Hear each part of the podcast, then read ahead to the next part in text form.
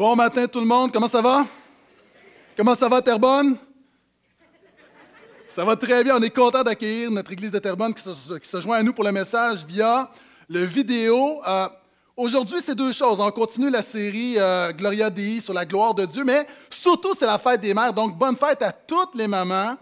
Et euh, merci d'être là, surtout si vous êtes ici pour faire plaisir à une femme. Vous savez, je sais qu'à la fête des mères, quelquefois, vous avez, très sérieusement, euh, il, y a une, chrétienne, une croyante dans votre famille, puis peut-être vous êtes un, fils, un petit-fils, un mari ou un frère, puis vous êtes là pour faire plaisir à une femme. Euh, c'est très honorable. Donc, bravo. Est-ce qu'on peut les applaudir quand même? Merci d'être là ce matin. Et ce matin, c'est la fusion de deux univers. Hein, une série qui est déjà en cours, troisième message, et en même temps, c'est la fête des mères. Et j'aimerais vous présenter un court vidéo d'une fusion de deux univers. Qu'est-ce qui se passe quand des mères ordinaires font du rap?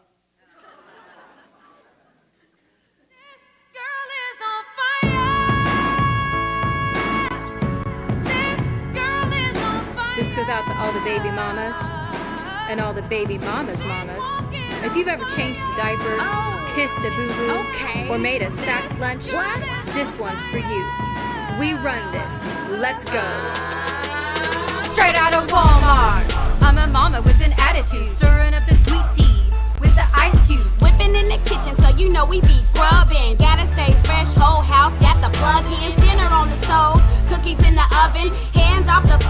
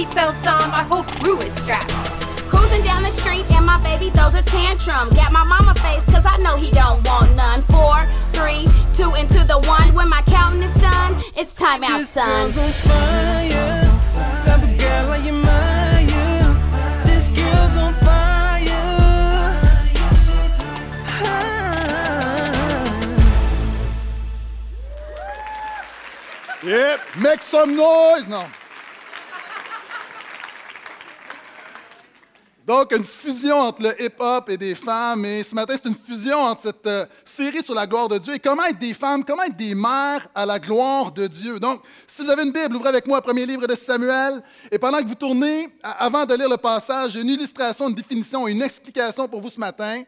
Premièrement, une illustration. Euh, à la fin de cette réunion, nous allons remettre et à Terrebonne et à Laval, nous allons remettre une rose à toutes les femmes présentes.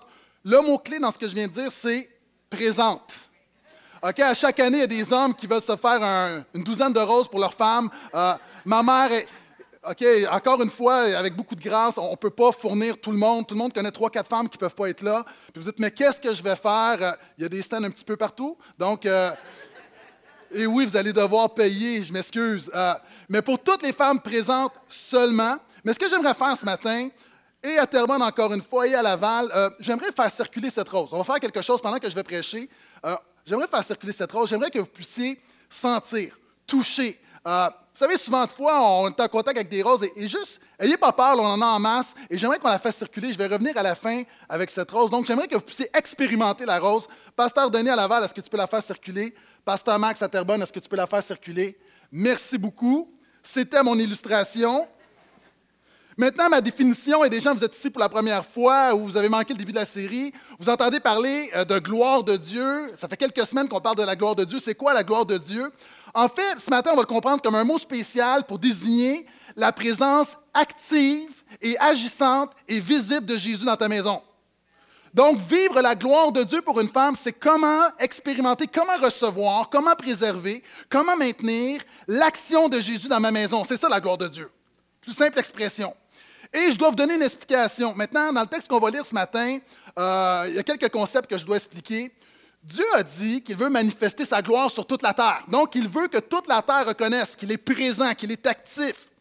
Et Dieu dit que non seulement sa gloire est présente sur toute la terre, mais elle est particulièrement présente à certains endroits. Donc, dans tout l'univers, Dieu est présent, mais il agit particulièrement sur la terre. Et sur la terre, il agit particulièrement dans son peuple. Et dans l'Ancien Testament, dans l'Ancienne Alliance, autrefois avant la venue de Jésus, qui servait à préparer la venue du Messie, Dieu a dit qu'il était pour être particulièrement présent dans un temple, dans l'Église de l'époque. Et dans l'Église, il y avait, un, on pourrait dire, un outil, un instrument liturgique qu'on appelle l'Arche de l'Alliance. On a une image ici. Et dans l'Ancienne Alliance, avant Jésus, c'était l'endroit, c'était le symbole de la gloire de Dieu. Donc, Dieu aime illustrer les choses. Évidemment, Dieu n'est pas, ne repose pas dans une petite boîte, mais Dieu disait, je vais me manifester particulièrement là où va être le coffre ou l'arche de l'Alliance. Et l'arche de l'Alliance est bien connue avec Indiana Jones, les aventuriers de l'arche perdue. Donc, on parle de cette arche-là qu'on retrouve dans la Bible. Et notre texte matin parle de la disparition de cette arche, donc de la disparition de la gloire de Dieu. Donc, je commence la lecture. 1 Samuel 4, verset 19, vous suivre sur les écrans. Et à l'époque, le grand responsable de ce coffre, de cette arche de l'Alliance, donc le responsable de la gloire de Dieu, c'est un homme qu'on appelle Élie. Et lui et ses deux fils vont mourir le même jour, et c'est l'histoire d'une maman. Sa belle-fille, la femme de Phinéas, était enceinte. Elle était sur le point d'accoucher. Je suis au verset 19. Lorsqu'elle apprit que le coffre de Dieu au large de l'Alliance avait été pris, donc le symbole de la gloire de Dieu, la gloire de Dieu avait été prise, et que son beau-père et son mari étaient morts, elle se courba et accoucha, car les douleurs l'avaient saisie. Comme elle allait mourir, celle qui se tenait auprès d'elle lui dit N'aie pas peur, tu as mis au monde un fils. Mais elle ne répondit pas, elle ne voulut pas y prêter attention. Elle appela le garçon Ikabod, qui veut dire Où est la gloire En disant La gloire est partie d'Israël, c'est à cause de la prise du coffre de Dieu et à cause de son beau-père et de son mari. Elle dit La gloire est partie d'Israël car le coffre de Dieu a été pris. Ici, c'est l'histoire d'une mère. C'est l'histoire d'une mère qui, sur le point d'accoucher, réalise qu'il y a eu une tragédie et elle, vit un deuil. Vous savez, on a fait un sondage pour connaître les pires craintes des femmes. Et les quatre pires craintes des femmes sont les suivantes la perte d'un être cher, avoir une maladie mortelle, l'échec et l'inconnu. Et c'est l'histoire d'une mère qui vit les quatre en même temps. C'est l'histoire d'une mère qui perd non seulement ses proches, qui perd son mari, qui perd sa famille, qui va mourir, qui voit non seulement le symbole de la gloire de Dieu est parti non seulement de sa nation, de son pays, mais de sa vie, de sa famille, de son foyer. Elle ne voit plus la gloire de Dieu. Et à l'époque, quand tu nommes un enfant, tu le nommes selon sa destinée, tu le nommes selon les circonstances de sa naissance. C'est comme l'étiquette qui va le, définir. Et cette mère-là appelle son enfant Où est la gloire? Une mère qui ne voit plus la gloire, c'est l'histoire d'une mère qui est découragée, qui est désespérée, qui, face à l'inconnu, n'a plus d'espoir. Et Corrie ten Boom, qui est une, euh, une femme qui a passé au travers les camps de concentration, a dit la chose suivante par rapport à l'inconnu. Ne crains jamais de confier un avenir inconnu à un Dieu connu. Et c'est ce que j'aimerais qu'on voit ensemble. C'est l'histoire d'une mère qui ne voit plus la gloire de Dieu dans sa vie, dans son foyer. C'est l'histoire d'une mère qui aurait pu être différente. Et ce matin, je veux vous encourager, vous les femmes, vous les mères, comment faire en sorte de ne pas dire un jour, mais où est la gloire de Dieu? J'aimerais vous enseigner, on va regarder des petits versets, chapitres 1 à 4, pour regarder le contexte de, famille, de la famille de cette femme-là qui un jour dirait, où est la gloire? On, va voir ensemble comment son histoire aurait pu être différente. Donc, on continue. Je retourne au début, chapitre 1, le verset 3, pas besoin de lire avec moi. La Bible nous dit que les deux fils d'Élie, Ophni et Phinehas, donc son mari Phinehas, étaient prêtres du Seigneur. OK.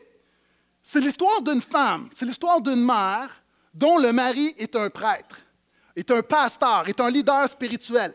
La job des prêtres, c'est d'avoir accès à la gloire de Dieu. La job des prêtres à l'époque, c'est d'avoir accès à l'arche de l'alliance. La job des prêtres, c'est d'avoir accès à la gloire de Dieu et de communiquer la gloire de Dieu. Maintenant, c'est une famille qui est appelée à la gloire de Dieu. C'est une famille que Dieu appelle à la gloire et c'est une famille qui perd la gloire. Maintenant, dans le contexte de l'époque, et je te présente une autre image pour que tu comprennes, lorsque tu allais au temple, on peut mettre l'image du temple, s'il vous plaît. L'image de droite, tu vois, tu rentres dans les parvis, et après ça, tu avais ce qu'on appelle le lieu saint. Tu rentrais dans la petite tente, puis tu avais un rideau, puis après ça, tu avais le lieu très saint. Et dans le fond, complètement, tu avais l'arche de l'Alliance, tu avais la gloire de Dieu. Ce que Dieu voulait démontrer, c'est que d'avoir accès à la gloire de Dieu, ce n'est pas pour tout le monde. Plus que tu avançais, plus que les matériaux étaient précieux. Maintenant, c'est une femme dont la famille a accès à la gloire de Dieu. Maintenant, aujourd'hui, je, vais l'appliquer pour ta vie. Il y a des femmes qui sont ici, tu as Jésus dans ta vie et tu fixes des limites. Si je te demande à toutes les femmes qui sont ici, réfléchis, quel serait le plan A dans ta vie présentement? Si là, Dieu te disait, je vais accomplir le plan A, donne-moi ton plan A pour ta vie, donne-moi ton plan A pour ta famille, donne-moi ton plan A pour, tous les domaines de ta vie, c'est quoi ton plan A? Et beaucoup de femmes se fixent des limites, se disent Je ne suis pas assez, je ne peux pas aller, Dieu, j'aimerais voir, j'aimerais espérer le meilleur pour ma maison, j'aimerais espérer le meilleur pour mon mari, pour mes enfants, mais on se fixe des limites parce qu'on dit Je ne suis pas assez. Puis je veux juste te donner une bonne nouvelle. Quand Jésus est mort, la Bible nous dit que ce voile-là qui protégeait la gloire de Dieu a été déchiré et quand Jésus, tu as accès à la gloire de Dieu. Et le point, le premier principe ce matin, c'est crois qu'il est possible de voir la gloire de Dieu dans ton foyer. Mesdames, crois qu'il est possible de voir la gloire de Dieu dans ton foyer. Non seulement le voile a été déchiré, maintenant c'est une image dans l'Ancienne Alliance, dans l'Ancien Testament, de ce que nous avons maintenant en Jésus. Tu as accès à la gloire de Dieu, mais la Bible dit qu'il a fait de nous, tous les croyants, tout le monde ici qui croit que Jésus est Seigneur et Sauveur, la Bible dit que nous sommes des prêtres spirituels. Est-ce que tu sais que je ne suis pas plus prêtre que tu es prêtre? Même on m'appelle pasteur, mais au niveau de, de Dieu, tu es autant pasteur que moi. J'ai une fonction, mais je n'ai pas accès à plus d'onction, je n'ai pas accès à plus de bénédiction, je n'ai pas accès à plus de gloire. En Jésus, nous sommes un. Et ce que j'ai accès, tu as accès en Jésus. Et ça, c'est important de comprendre. Qui tu es en Jésus? Crois qu'il est possible d'avoir la gloire de Dieu dans, dans ton foyer. Crois qu'il est possible.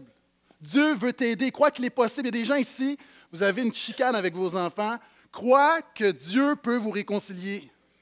Crois que Dieu peut toucher ton conjoint, ton mari qui n'est pas croyant. Et en passant, est-ce a des femmes ici, vous êtes des croyantes?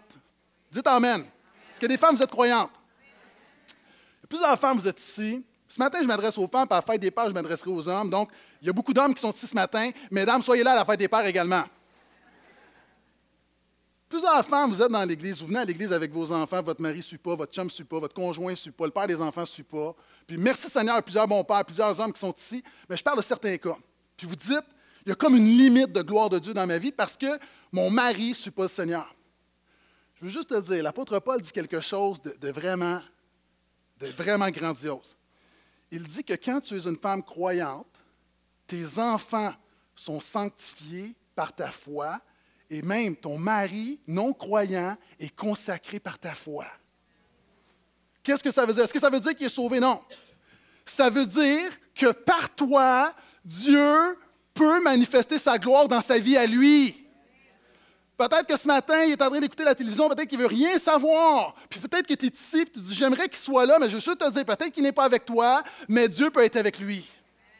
Et le premier principe, s'il vous plaît, crois qu'il est possible de voir la gloire de Dieu dans ton foyer. Est-ce que je entendre amène à ça? Deuxième verset. Un petit peu plus loin, la Bible nous dit, les fils d'Élie, donc, encore une fois, le mari de cette femme-là qui va appeler son fils Où est la gloire, étaient des hommes sans morale. Ils ne connaissaient pas le Seigneur. Vous savez, en tant que femme croyante, on veut une famille chrétienne. On veut que nos enfants, que dans notre foyer, on veut que ça marche comme des chrétiens.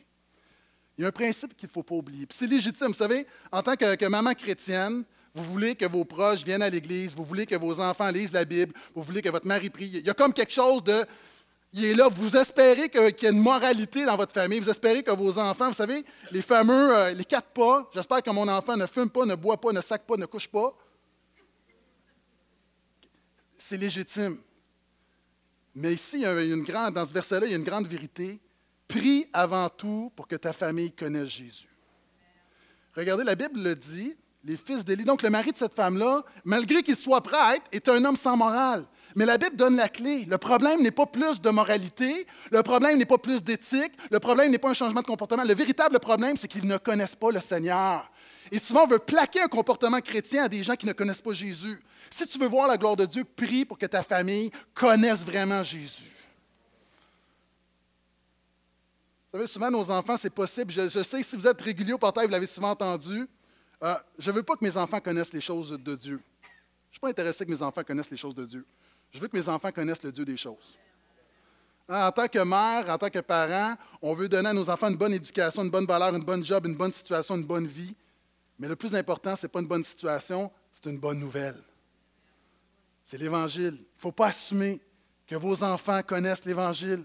De dire, voici Jésus a vécu une parfaite obéissance alors que toi, tu ne seras jamais obéissant parfaitement. Jésus est mort à ta place et t'es fait pécher alors que c'est toi qui es pécheur, puis par ta foi en lui, tu es déclaré justice de Dieu. Si tu mets ta foi en Jésus, non seulement tu es pardonné, non seulement tu es réconcilié avec Dieu, il y a la puissance de la résurrection en toi qui donne la force d'une vie nouvelle. Mesdames, vous mettez beaucoup, beaucoup d'énergie à la naissance d'un enfant. Ah, les enfants, les, femmes qui sont enceintes sur Facebook, là, ça, ça se peut pas, là. Sont excitées. Mais moi, moi, je suis excité pour elles. Ils vont magasiner, ils veulent manger de la crème glacée avec des cocombres. C'est comme. Là, ils font des showers, puis.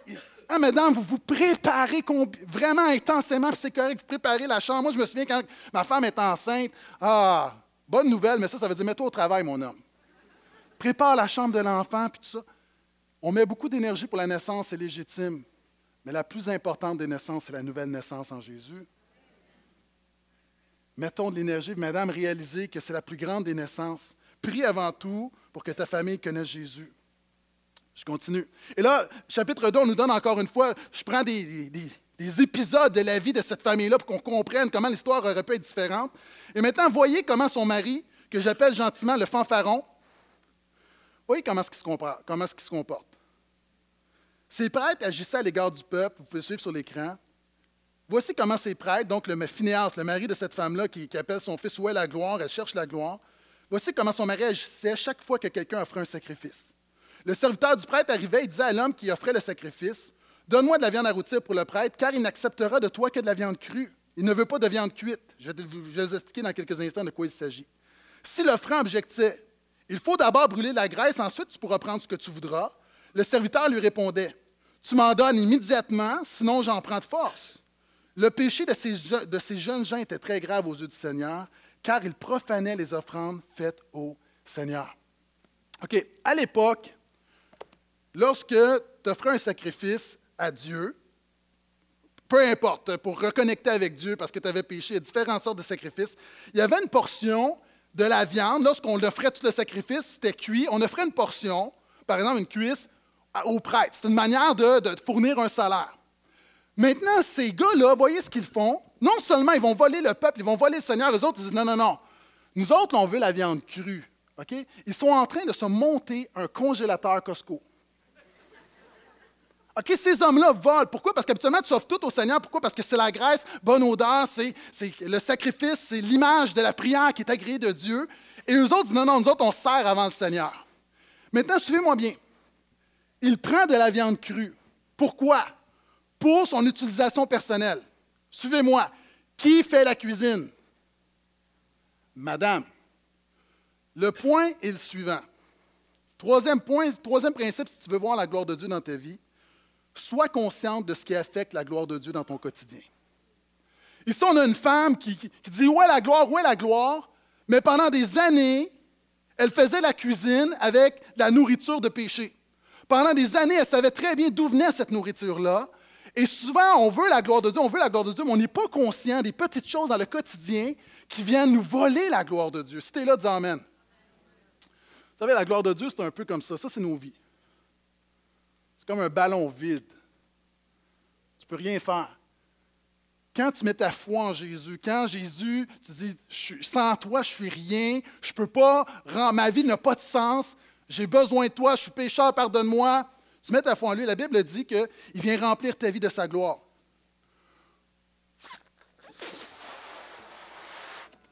Là, vous me jugez, vous dites, voyons, c'est pas difficile à souffler une, une balloune. Oui, mais quand ça fait 15 minutes que tu prêches, oui.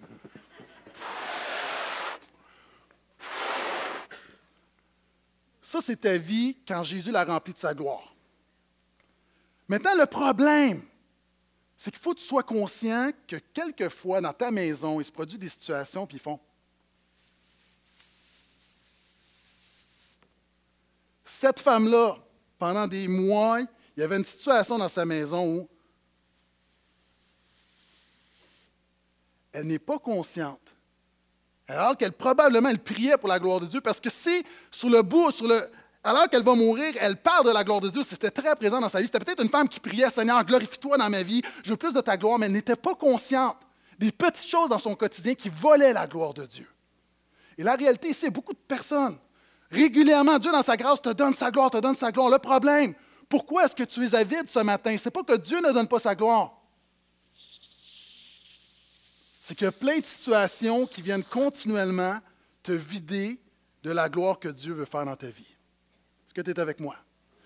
Sois consciente de la gloire de Dieu dans ton... Sois consciente de ce qui affecte la gloire de Dieu dans ton quotidien.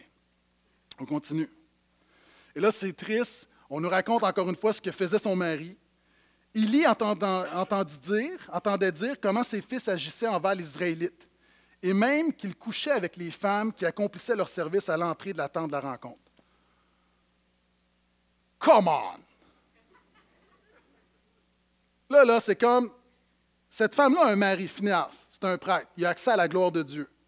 OK? Il n'est pas compétent, mais ça arrive. Mais non seulement il n'est pas compétent, c'est un voleur, c'est quelqu'un qui va intimider le peuple de Dieu, il va les voler, il vole Dieu, il se moque de Dieu, et en plus, il y a des femmes qui sont censées, qui font l'entretien de la maison de Dieu, puis lui, il couche avec les femmes qui font l'entretien dans la maison de Dieu. On s'entend que ça ne va pas bien. Maintenant, il y a des gens qui vous disent OK, Pasteur Gaétan, j'ai vraiment hâte de voir le principe que tu as pour nous ce matin. J'aimerais dire, premièrement, que le mariage est une chose difficile. Ça prend deux personnes pour construire un mariage, mais ça prend une personne pour détruire un mariage. Le mariage est quelque chose de difficile. Il y a des gens ici, hommes et femmes, tu as des difficultés dans ton mariage ou tu as vécu un divorce, et il y a des gens ici qui ont une part de responsabilité puis une part de victime. Ici, on a une femme qui est victime. Ici, on a une femme qui subit quelque chose. Ici, on a une situation où voir la gloire de Dieu dans ta maison, ça passe également. Tu ne peux pas voir la gloire de Dieu dans ta maison si tu ne vois pas la gloire de Dieu dans ton mariage. Est-ce que vous êtes là? Maintenant, moi, il y a les quatre 1. Les 1, les quatre 1 qui affectent le mariage. L'infidélité, ici c'est un cas, mais ça répète d'autres choses. L'injure, la violence verbale, les insultes, Troisième chose, l'indifférence. L'indifférence, des fois, ça fait plus mal que les paroles. Et l'incompréhension. OK? Moi, là, avec ma femme, ça, va bien, mais l'incompréhension, des fois, c'est comme. OK, on dirait qu'on ne parle pas la même langue. Est-ce qu'il y a du monde, vous pouvez dire Amen si vous êtes comme nous, là? On ne parle pas la même langue. Moi, je parle la langue du ciel, elle, elle parle la langue de la terre. C'est comme.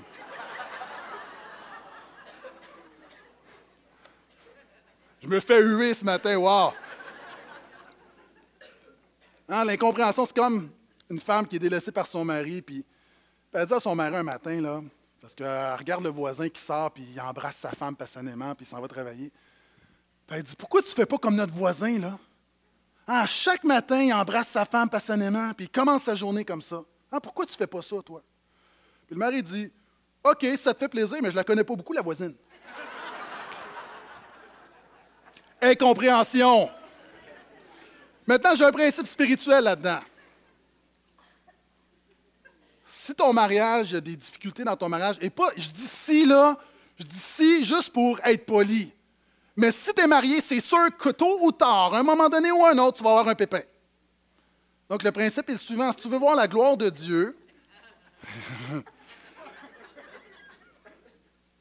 fais confiance à Dieu pour ton mariage. Cette femme-là, moi, là, si je l'ai dans mon bureau, là, je ne sais vraiment pas quoi dire. La seule chose que je peux dire, fais confiance à Dieu. Pourquoi il n'y a pas de réponse? La seule chose, remets-toi à Dieu qui est plus grand que n'importe quoi. Euh, puis vous savez, on l'entend souvent, mais la Bible dit que la corde à trois brins ne seront pas facilement. Ah, on fait, moi, on fait des mariages, puis on dit toujours, c'est un verset qu'on cite, la corde à trois brins ne seront pas facilement. Quand tu deux personnes, ce qui fait que ça tient ensemble, la grâce particulière, c'est le mariage. Puis il y a des gens qui disent, moi, je ne me marie pas, je ne me mets pas la corde au cou. Conviction personnelle. Il y a plein de gens qui ne se marient pas parce qu'on peur que si ça ne marche pas, ben là, on va être lié. Déjà, c'est une très mauvaise manière de commencer ta vie, de commencer une relation. Mais moi, je crois que la corde de mon mariage, ce n'est pas quelque chose qui me lie, c'est quelque chose qui nous protège. Je pense que si tu es marié, puis je vais dire un principe qu'on n'emploie pas souvent. Vous savez, on parle souvent du mariage, et ce qui fait la différence entre un couple marié et un couple non marié, ce n'est pas la cérémonie, ce n'est pas le papier, ce n'est pas la réception, ce n'est pas la bague, c'est une personne, Jésus. La Bible dit que l'homme ne sépare pas ce que Dieu a uni. on met beaucoup d'accent sur que l'homme ne sépare pas. Mais est-ce qu'on pourrait s'arrêter de réaliser que si tu es marié, c'est Dieu qui t'a uni? Et il y a quelque chose de plus fort dans ton mariage.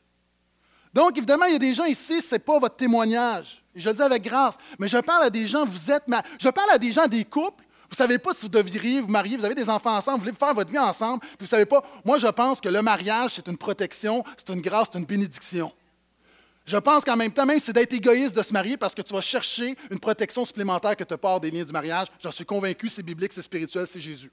C'est mon opinion. OK? En passant, mais mon opinion n'est pas toujours infaillible comme ça. Mais tu as besoin. Puis il y a des gens, si tu es marié, tu es découragé. Moi, je veux juste t'encourager ce matin. Fais confiance à Jésus parce que ce n'est pas un mariage, on dit souvent, j'ai dit tout à l'heure, c'est deux personnes, ça prend deux personnes pour que ça marche. Mais le mariage, c'est plus que deux personnes. Si tu t'es marié, Jésus est dans ton mariage. Des gens disent, oui, mais on s'est marié, puis j'étais pas chrétien, on n'était pas chrétien. Mais aujourd'hui, tu l'es, puis peu importe que tu sois chrétien ou pas, moi, je pense que le mariage vient de quelque chose, quelque chose de biblique, quelque chose de divin, et Jésus dans ton mariage. Je continue. Et là, ça va vraiment pas bien. Dieu envoie un homme pour parler à Élie. Il va lui dire la chose suivante, parce que ses fils sont tout croches, donc c'est le beau-père de la dame qu'on a vue tout à l'heure.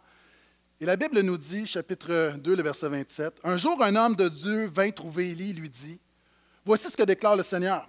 Tu honores tes fils plus que moi. Moi, j'honorerai celui qui m'honore, mais ceux qui me méprisent deviendront peu de choses. Cinquième principe, n'honore pas tes enfants plus que Dieu. N'honore pas tes enfants plus que Dieu. Euh, Charles Spurgeon, qui est considéré comme le prince des prédicateurs, comme un des plus grands prédicateurs que la terre a porté, raconte qu'un jour, il, entendu sa, entendait, il a entendu sa mère faire cette prière, sa, femme, sa mère qui est une femme de prière, et une prière qui a changé sa vie, et elle était dans son lieu secret. Puis voici ce qu'elle a prié. Seigneur, si mes enfants vivent dans le péché, ce ne sera pas par ignorance qu'ils périront, et mon âme portera un vif témoignage contre eux au jour du jugement dernier, s'ils ne s'appuient pas sur Christ et ne le proclament pas comme leur sauveur personnel. Wow! Une mère qui réalisait l'importance de l'éternité. Puis souvent, de fois, on honore nos enfants plus que Dieu. Comment ça se traduit? Vous avez des jeunes enfants, et, je le dis sans, OK, je le dis sans jugement. Et j'ai appris que lorsque tu achètes la paix avec tes enfants, puis tu fais des compromis, tôt ou tard, tu vas payer. Et, je vais le dire autrement, il y a des gens ici, vous avez des, des enfants qui sont rendus adultes, puis qui vous manquent de respect à cause de votre foi. Évidemment, chaque personne est libre de marcher, de suivre Jésus ou non. Ce n'est pas ça le point. Le point où il y, a des, il y a des enfants que vous avez élevés et vous êtes croyants et ils vous manquent de respect sur votre foi, il faut leur rappeler que s'ils sont rendus là dans la vie, c'est parce que Dieu a pourvu au travers vous. Hein? Moi, je rappelle à mes enfants que si tu manges trois repas par jour, c'est à cause de Jésus. Tu peux être d'accord ou pas, mais il faut que tu respectes ça. Et ici, on a un Élie qui, qui est un prêtre, qui est un leader spirituel, qui, lui, honore ses enfants plus que Dieu. Et si tu veux voir la gloire de Dieu, tu as besoin de commencer avec la première chose de ta vie. Vous savez, souvent de fois, un enfant peut devenir un idole. Souvent de fois, un mari, une femme peut devenir un idole. Et si tu veux une famille équilibrée où Dieu manifeste sa gloire, tu as besoin de mettre Dieu en premier en toutes choses. Et je continue. Ah oui, et, là, là, c'est vraiment, ça là, c'est le texte clé. Et là, il se produit une bataille. Il y, a, les ennemis qui reviennent, les Philistins, qui sont les ennemis jurés d'Israël, ils sont là. Puis là, il y a une bataille qui prend place. Et voyez ce qui va prendre. Voyez ce qui arrive. Israël sortit à la rencontre des Philistins pour le combat. Israël fut battu par les Philistins. Lorsque le peuple regagna le camp, les responsables d'Israël se demandèrent Pourquoi le Seigneur nous a-t-il fait battre aujourd'hui par les Philistins? Allons chercher le coffre de l'alliance de l'Éternel à Silo et ramenons-le au milieu de nous pour qu'il nous délivre de nos ennemis. Le peuple envoya un détachement à Silo, d'où on apporta le coffre de l'alliance du Seigneur des armées qui est assis sur les kéroubim, donc les anges. Ophni et Phinéas, ok, les deux fanfarons. Les deux fils d'Élie étaient là avec le coffre de l'alliance de Dieu. Là, on arrive, on va comprendre pourquoi est-ce que le coffre a disparu. Ils vont à la gare, ils se font battre. Et là, ils se disent, OK, pourquoi est-ce qu'on a perdu? On a besoin d'un porte-bonheur. On va aller chercher l'arche de l'alliance. On va aller chercher le coffre qui représente la gloire de Dieu. Alors que tu te fous de la gloire de Dieu dans ton quotidien, à un moment donné, tout à coup, tu penses que parce que tu vas chercher le gugus, que tout à coup, Dieu va être avec toi. Hein, c'est comme si ça va pas bien, va chercher Ginette, elle va chanter, on va gagner.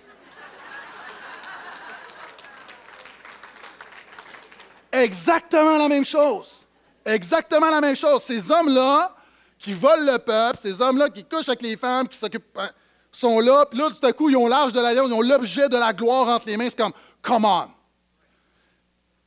Comme on dit en hébreu. Et le principe est le suivant. Ne sois pas superstitieuse ou religieuse, mais sois glorieuse.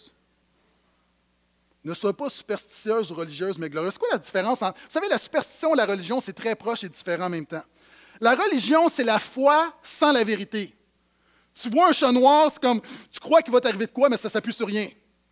Tu casses un miroir, tu brises un miroir, tu penses que tu vas avoir sept ans de malheur, tu as une foi, tu le crois, tu crains, mais ça ne s'appuie sur rien.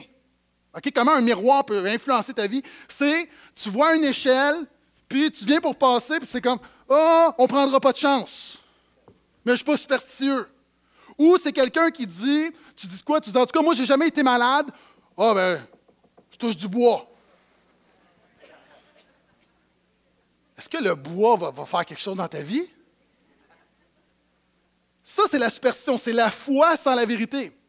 Maintenant, on retrouve beaucoup ça à l'extérieur de l'Église et même dans l'Église, mais dans l'Église, ce qu'on retrouve, c'est la religion, c'est l'inverse. C'est la vérité sans la foi.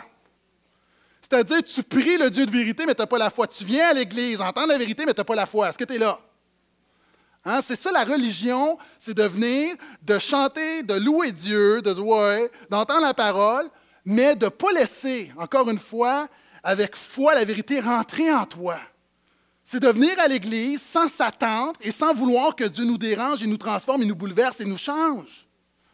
ici, on a ces hommes qui sont dans la superstition et la religion, et souvent de fois, c'est possible, surtout quand on est chrétien depuis des années, d'entrer dans cette religion et de perdre la foi. Puis il y a des gens ici, vous avez entendu 30 messages de la fête des mères, et c'est possible que votre foi commence à vaciller.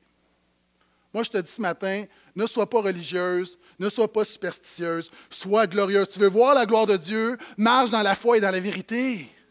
Ah, j'ai fait penser, j'écoutais un reportage, une entrevue qu'Oprah a faite avec euh, Kevin Hart, qui est un, quelqu'un, un comédien qui, est devenu populaire. Et euh, lui, raconte son témoignage. Sa, mère, c'est une croyante. OK? Et un jour, il dit Maman, moi, là, je veux devenir comédien. elle lui dit OK, je ne suis pas une tueuse de rêve, là, mais je te donne un an. Pendant un an, je vais subvenir à tes besoins. Puis si dans un an, tu n'as pas percé, tu abandonnes ton rêve, tu te trouves une job.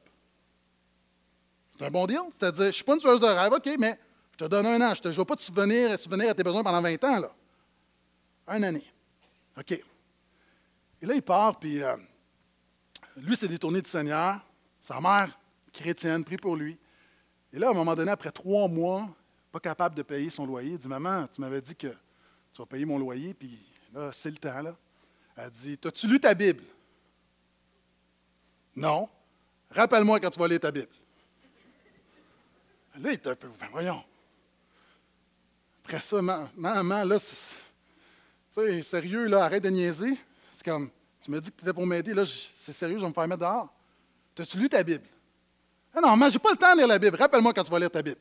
Raccroche fait cinq mois, puis là, de la pression, de la pression, de la pression, puis là, il va la voir. Il dit hum, Maman, t'as dit que tu étais pour m'aider. Il dit euh, T'as-tu lu ta Bible? Oui, oui, j'ai lu ma Bible. Qu'est-ce que tu as lu ah, OK, tu viendras me revoir quand tu auras vraiment lu ta Bible. Là, ça fait six mois et demi, et là, il doit sortir. Là, là, c'est là, à un moment donné, il est chez eux, il est découragé, puis il dit Je vais la prendre, ma fichue Bible, je vais la prendre. Et quand il rouvre sa Bible, il se rend compte qui a l'argent pour six mois de loyer dans sa Bible.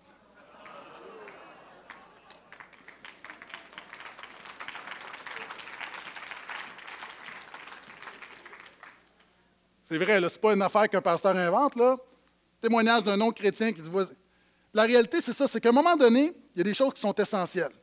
Et la foi et la vérité, ce n'est pas juste lire la Bible pour lire la Bible. Je ne connais pas l'état de. C'est une illustration, je ne connais pas l'état de son cœur mais c'est de croire que quand tu rouvres la Bible, il y a quelque chose de tangible pour ta vie. Ce n'est pas juste du vent, il y a quelque chose de pratique, de tangible, d'authentique. Et la gloire de Dieu, c'est quelque chose de tangible dans ta vie. Ce n'est pas un petit nuage que tu restes, c'est quelque chose de tangible qui fait la différence. La gloire de Dieu, c'est la présence visible et active de Jésus dans ta maison. Et regardez, Les Philistins livrèrent donc bataille. Israël fut battu. Donc, on a les deux fanfarons qui ont l'âge de l'alliance. Évidemment, Dieu ne se pointe pas. Pourquoi? Parce que Dieu ne se laisse pas manipuler. Chacun s'enfuit dans sa tente. La défaite fut très grande. Et il tomba à 30 000 fantassins en Israël. Le coffre de Dieu fut pris par l'ennemi, par les Philistins. Ophni et Phinéas, les deux fils d'Élie, moururent. Mesdames, septième principe, ne laisse pas tes défaites ou celles de tes proches te définir. Et ça, on a une femme, alors que tout le monde retourne dans sa tente, son mari ne revient pas. C'est une femme qui, évidemment, pour tout ce que j'ai mentionné, c'est difficile d'avoir une bonne estime d'elle-même. Et vous savez, le plus grand, cette semaine, j'ai lu un peu pour savoir c'est quoi les besoins des femmes? Ok, Je n'ai pas la prétention d'y être arrivé, là, mais une des choses qui revient beaucoup, c'est la culpabilité. Hein, je, zappais à la radio, je suis tombé sur l'émission de, Véro, Véronique Cloutier, puis justement, il y avait euh, quelqu'un qui lui demandait Toi, Véro, c'est quoi le plus grand défi d'être une femme, d'être une mère? Puis elle disait la culpabilité. Et on le voit, la culpabilité, ça soigne dans, dans le texte ici, cette femme-là qui appelle son fils Ichabod, c'est comme ça, ça dégouline de culpabilité. Hein? Les femmes se sentent coupables pour toutes. J'ai bien dit pour toutes. C'est c'est pire que pour toutes. Sais, pour tout, mais pour toutes. Hein, le ménage de la maison n'est jamais assez propre. Est-ce qu'il y a assez de légumes dans le lunch des enfants? Vous vous sentez coupable de manger du chocolat? Vous vous sentez coupable de ne pas aller au gym? Vous vous sentez coupable d'aller travailler? Ou vous vous sentez coupable de rester à la maison, de ne pas aller travailler? Vous vous sentez coupable pour vos enfants? Vous vous sentez coupable pour votre mari? Vous vous sentez coupable pour plein de choses? Vous vous sentez coupable pour les échecs de vos enfants? Vos enfants, peut-être eux-mêmes, se sont détournés du Seigneur, peut-être qu'ils vivent un divorce, qu'ils vivent des situations, puis vous le prenez personnel. Et au bout de la ligne, c'est suis-je une bonne mère? Maintenant, le principe est très important. Ne laissez pas vos défaites ou les défaites de ceux qui vous entourent vous définir. Super important. Ici, là, c'est une des erreurs que cette femme-là a fait. Et savez-vous quoi? Sur un message sur la gloire, il y a possiblement et probablement et assurément des femmes, vous êtes ici ce matin, là, puis vous vous sentez coupable de ne pas assez expérimenter la gloire de Dieu dans votre maison. Ça devient contre-productif, on ne s'en sort pas. La réalité, souvent les femmes ont une image d'elles-mêmes qui n'est pas la réalité. Et on a demandé à des mères comment elles se voyaient, c'est en anglais, on l'a traduit, comment elles se voyaient. Et on a demandé ensuite à leur enfant comment tu vois ta maman? Donc j'ai presque terminé vidéo sur justement l'image réelle de ce que nous sommes. Oh, oh, oh! Je sais que vous l'avez aimé, mais ce n'est pas celui-là. Même si vous avez coupé le son, je vois l'image quand même, hein?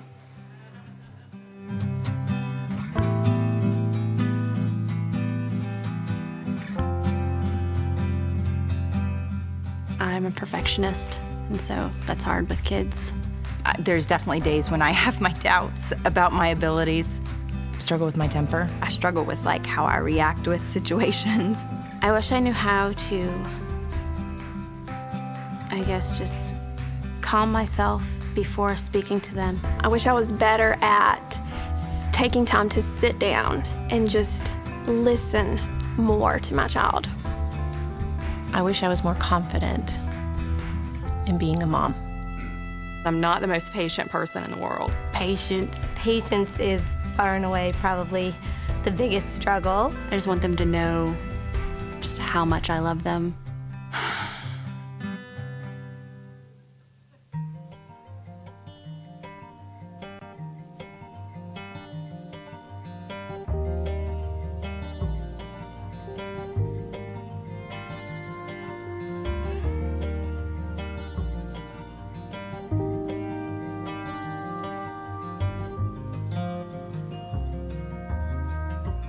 My mom is totally awesome. She's fun to snuggle with. Pretty, funny. She does cook a lot of food for me. She's just unique.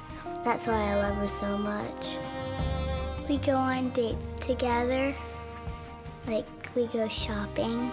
She loves me a lot. I have a lot of favorite things about my mom. We like to watch movies together and color and stuff. We go to church together, we volunteer together. She is like my heart, I guess you could say, because she's that close to me. My favorite thing is to jump on a trampoline with my mom.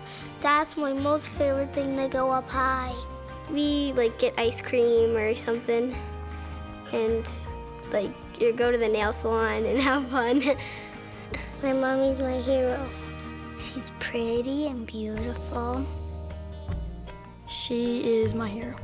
She just will care about me and just always love me forever. She's the best. That's so awesome. I always seem to focus mostly on the negative, and I guess I can walk out here and say that I'm doing something great and that my child is viewing me in totally different lenses as I view myself. So that's, that's inspiring. This is my calling. This is my job. This is what I love to do, and I will do it better and with love each and every day because those kids count on me and they love me for what I'm doing.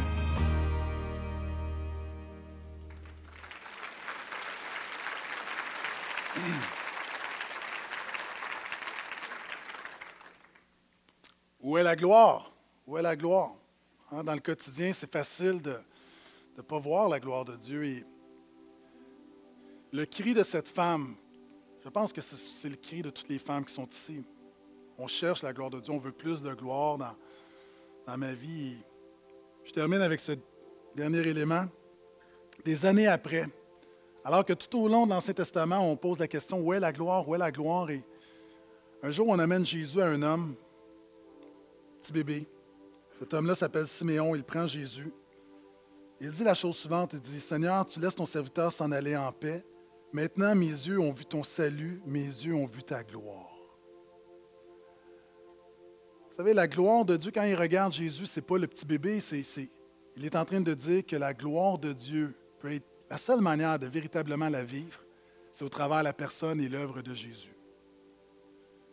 Puis moi, j'aimerais te dire ce matin, dernier principe, tu m'as entendu te donner plein de principes, des conseils, puis il y a des éléments, puis tu te dis, j'y arrive pas, puis j'ai essayé, puis ça n'a pas marché. Puis si tu as une chose à retenir ce matin, c'est ce dernier principe. Dernièrement, si tu veux voir la gloire de Dieu, la chose la plus importante, espère en Jésus. Espère en Jésus. Pas d'étape de espère en Jésus. Et plus de la gloire de Dieu dans ta famille, est-ce que tu sais c'est quoi? C'est plus de Jésus dans ta vie, c'est plus de Jésus dans plus de membres de ta famille. C'est juste ça, la gloire de Dieu, c'est la présence active, la présence visible de Dieu. Simplement quand tu confies en Jésus, tu espères en Jésus. J'aimerais qu'on me ramène la, rose qu'on a fait circuler. On peut la ramener aussi à Terrebonne peux la redonner à Pasteur Maxime. Je vais demander à Pasteur Claude de ramener la rose. Merci.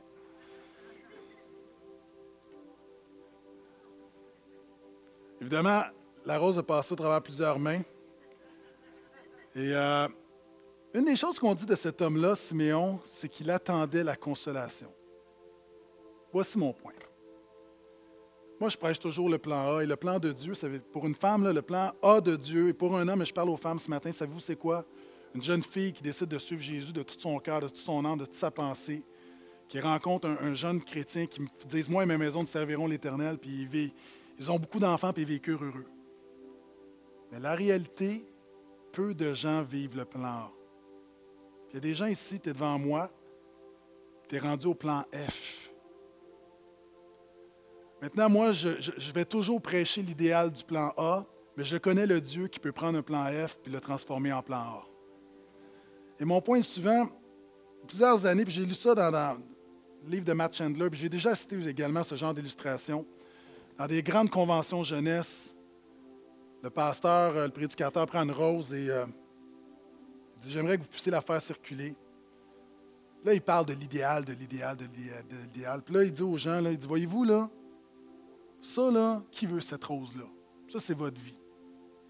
Si là, vous ne faites pas attention, si vous ne marchez pas dans la pureté, si vous n'êtes pas assez consacré, voyez, ça, c'est votre vie. Qui va vouloir de vous? Je veux juste dire que ça, ce n'est pas l'Évangile. Parce que Jésus veut la rose. Les gens ici, là, ta réalité, tu aurais voulu être marié, tu es encore célibataire, Des gens te passent au travers un divorce. D'autres, tu as des enfants, tu en chicanes depuis des années, tu ne vois même pas tes petits-enfants. Il y a d'autres femmes, tu es ici tu n'as pas pu avoir d'enfants. Tu ne peux pas avoir d'enfants, c'est le grand drame de ta vie. à chaque fête des mères, ça te fait mal, puis tu es là. Il y en a d'autres, c'est le contraire, c'est que tu n'as pas eu une bonne mère. Savez, c'est comme les funérailles, on dit toujours combien c'était un bon gars, mais sérieusement, là. À la fête des mères, oui, on veut encourager les mères, mais la réalité, il faut le dire aussi, il y a aussi des mauvaises mères. Il y a des gens là qui sont, il y a des femmes qui sont dépourvues d'instinct maternel. Puis c'est tombé sur toi. Toi, ta mère, elle ne l'avait pas. Tu étais abandonné. Puis, la réalité, souvent, on est comme cette rose. Des femmes, tu as passé entre plusieurs mains. La vie t'a magané. La dernière chose que je veux faire ce matin, c'est dire, comme ces prédicateurs, euh, souvent comme on a dit dans beaucoup d'églises, mais l'accent, voici, tu vas être capable, tu vas être capable, soit fais de toi une belle rose, préserve-toi. Moi, je dis, si tu comme ça ce matin, je veux juste déclarer que Jésus veut de toi. Et à chaque femme qu'on va donner une rose, ce n'est pas une condamnation de voici ce que tu n'es pas. C'est une, promesse de en Jésus, voici ce que tu peux devenir. Il est celui qui restaure. C'est magnifique parce que le verset dit il ne casse pas la rose brisée. Elle est déjà brisée. Alors que souvent on disait Personne ne veut de toi. Ça, ce n'est pas l'évangile de Jésus. Donc, peu importe ce que tu vis ce matin, peu importe ta souffrance, peu importe tes manquements, tu entendais tu dis Je ne suis pas capable, je arrive pas. Sois béni. Parce que par Jésus, tu peux y arriver. Dans sa grâce, tu peux y arriver. Merci.